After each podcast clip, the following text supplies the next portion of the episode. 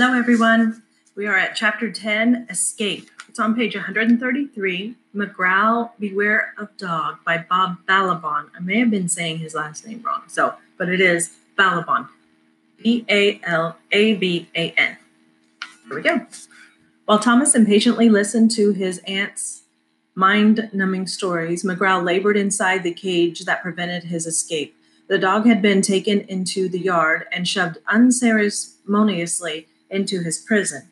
The evil doctor removed the chain from around his neck and the twitch and in the twitch of a whisker, McGrowl felt his tremendous strength returned. He was ordered to dig a deep but narrow hole under until some kind of black, wet, and extremely valuable substance was reached. McGrowl didn't want to obey the unpleasant man. The pinched with his pinched face and bony fingers. He let's see, page? He lay down and clenched his teeth and stubbornly refused to dig until Nurse Leona popped her head out a back window and smiled winningly. You better get off your you know what and get back to work, you filthy mutt. She explained that something dreadful beyond imagining would happen to his pals if he didn't. The dog decided to do exactly as he was told. If you don't watch your step, warned the doctor, narrowing his already beady little eyes into terrifying slits, the anti electromagnet will be turned up so high that your very atomic structure will be compromised. In fact, the doctor added, lowering his voice to a fiendishly fiendish rattle, you might end up a fish, or worse, even a worm that gets eaten by a fish.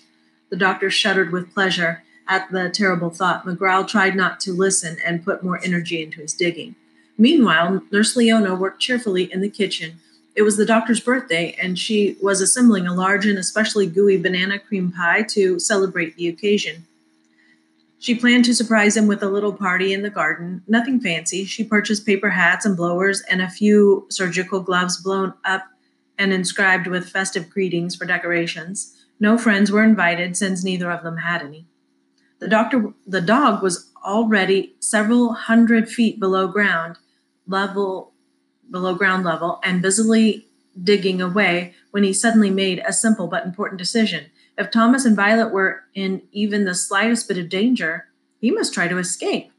He started digging furiously, sideways instead of down. Earth and bits of roots were flying in all directions. Within a couple of seconds, the dog found himself well beyond the walls of his cage.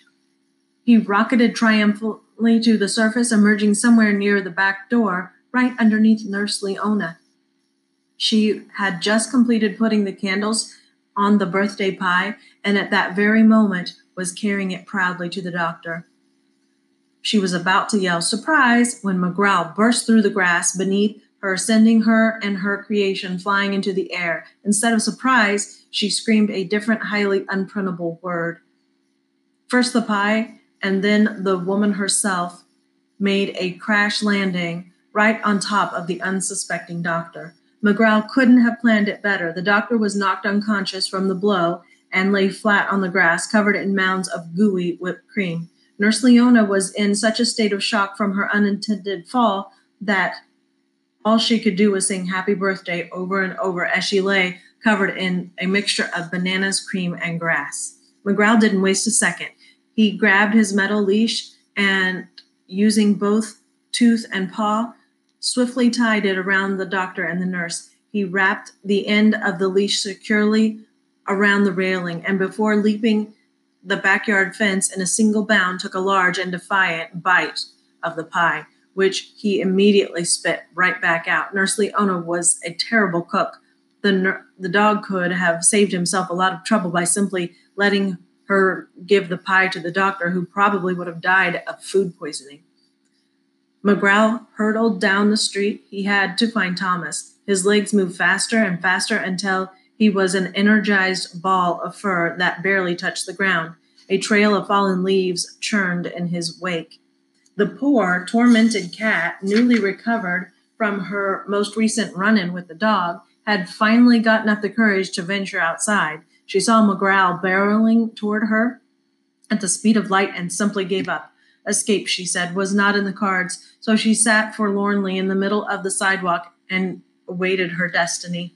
The cat rubbed her eyes with her paws when the dog whizzed past, not even stopping to bark. At first, she was greatly relieved, and then she began to wonder if she was losing her appeal. Thomas sensed McGrowl vividly. He could see the dog running toward them as clearly as if he were looking directly into a window. He was so relieved he let out an involuntary whoop.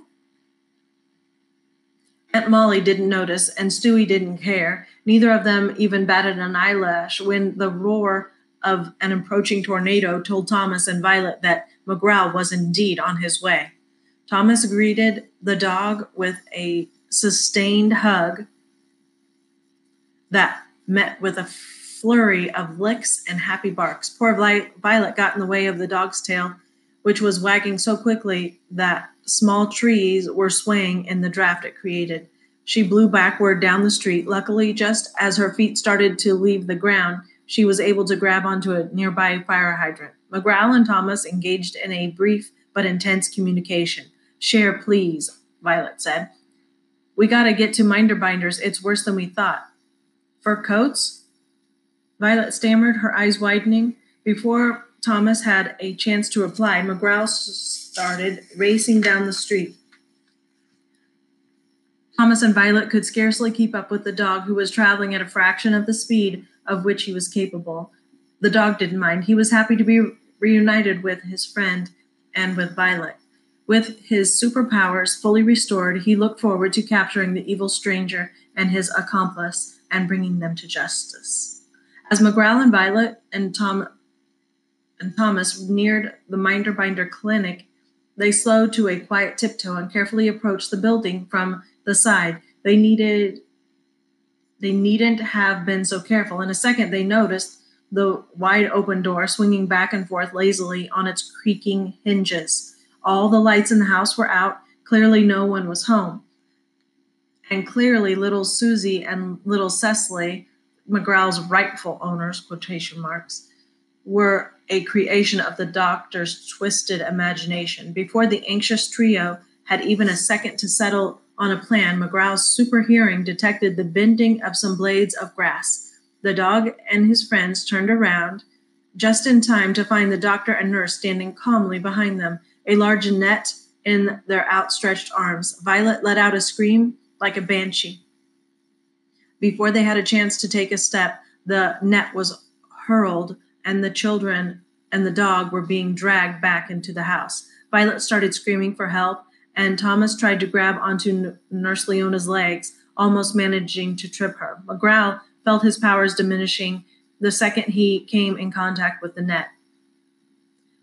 It had a series of tiny metal wires carefully woven into it and was, of course, connected to the dreaded anti electromagnet in Nurse Leona's tote bag. Nurse Leona didn't even bother to hum. No one would have heard her. And anyway, the pesky children and their dog would soon be carefully locked away inside the house, never to be seen again. The doctor and nurse pushed and pulled at their prisoners, working the net and its contents closer and closer to the doorway as Violet, Thomas, and McGrowl tried frantically to break loose. The dog grabbed a handful of netting in his mouth and desperately started chewing on it. He would happily sacrifice himself if he if only he could create a hole large enough for the children to get through. He managed to break through one or two of the strands, but the strength of his jaws was so dis- diminished he would have had a hard time with a stake, let alone the metallic wires. They were almost inside the house now, Thomas and Violet and McGrowl didn't stand a chance against the two adults. The doctor was grunting and sweating as Nurse Leona held the door open. They tried with all their might to push their captives through the doorway into the house. Both Thomas and Violet stretched out their legs and arms and tried to form a living wedge too wide to get through the door. You might as well give up. Nothing can save you now. The dog is mine. The doctor was breathing so hard that he could scarcely get the words out. Still, he managed a terrifying and utterly mirthless laugh. It was clear that in another second the children and the dog would be overpowered and dragged into the house to a fate to face a fate Thomas didn't even want to think about. McGrowl knew this too, and so he did the only thing he could have. He moaned and shuddered and stood up dramatically and then killed over as if he was dead. Poor Thomas was so upset he almost started to give the dog CPR, but received a quick message back to back off. He realized that McGrowl was once again coming to the rescue. As soon as McGrowl killed over, the fake vet yelled at the fake nurse. She was so upset, she started weeping and dropped her end of the net, allowing the two children and the dog to make a break for freedom. And then Nurse Leona called the doctor a name and he started yelling at her. Then suddenly they noticed their net was empty. Their captives had made it to the sidewalk and were making a mad dash for the alley and ran behind the houses across the street. They, the three escaped, raced down the alley with their angry pursuers hot on their heels. Where was Aunt Molly when you needed her? Thomas thought. He looked up and down the street and could see no trace of her or anyone else. He doubted the evil man would do any harm to them if somebody was watching. Thomas was correct. The doctor depended on anonymity. You couldn't take over a small shop, let alone an entire town, if people knew what you were up to. Unfortunately, it was just that time of evening when everyone was at home doing dinner dishes or watching their favorite television show, there wasn't a person in sight. The sound of the pursuing footsteps was getting louder and louder. Fortunately, McGrowl felt his powers quickly returning. Strength surged through his body until he practically quivered. McGrowl quickly assessed the situation. After screeching to a halt, he grabbed Thomas by the belt and sent him a message to hold on to Violet with all his might. McGrowl bounded upward, pulling Thomas and Violet with him. Just then, the evil duo turned into the alley. Stop, stop, Minderbinder screamed. I don't want to hurt you. I just want to be your friend. As if there were any shred of a chance, McGrowl, Thomas, and Violet didn't know exactly what kind of menace they were dealing with. Violet felt the bottom of her stomach do a little dance as they flew higher and higher into the air. Thomas held his breath and summoned up the courage to look down. He was thrilled to see the doctor and his nurse far below them, rushing willy nilly on the ground. The strangers raced off in search of their prey. They couldn't imagine how their captives had managed to disappear into thin air, which was, of course, exactly what they had done. It never even occurred to them to look up, and then McGrowl and the kids made a swooping descent, landing on exactly the spot where they'd taken off. Thomas was panting so hard that he could barely speak, but he managed to get out a warning to Violet. Whatever you do, don't tell your mother. She'll never let you out of the house again. Violet was in complete agreement. I'm not even supposed to watch MTV. McGrowl cast a bionic eye in all directions. Minderbinder and Leona were nowhere to be seen. All that remained of them were a pair of broken spectacles and a pom pom from the top of Nurse Leona's favorite hat. McGrowl immediately took a careful sniff of his arch enemy's possessions. If evil had an odor, this was it. The dog practically reeled from an aroma that combined the scents of dead fish, greasy potatoes, and rhubarb with a distinct blend of formaldehyde and ga- gasoline. This was a scent he would remember for a lifetime. Thomas and Violet trailed behind McGrowl as McGrowl led them quickly away. It was no longer safe being on the street. As luck would have it, Officer Nelson, Officer Erickson, newly installed replacement, happened to turn the corner at that instant, and the dog and Thomas and Violet ran right into him, literally. Whoa, what's the rush, kids? Officer Nelson picked himself up and brushed off his uniform. He smiled at Thomas and Violet and gave McGrowl a friendly pat on the head. If he had spoken to Officer Erickson before his rapid departure for the Dude Ranch, the pat might not have been quite so friendly. And then McGrowl did the only thing he could think of. He hopped right through the open window of the officer's waiting police car. Hey, what's that dog doing? Officer Nelson asked, bewildered. McGrowl had decided to try to beat the evil doctor and nurse back to their office. they were likely to return to their safe haven, and McGrowl looked forward to heading them off at the pass. That's the end of chapter 10.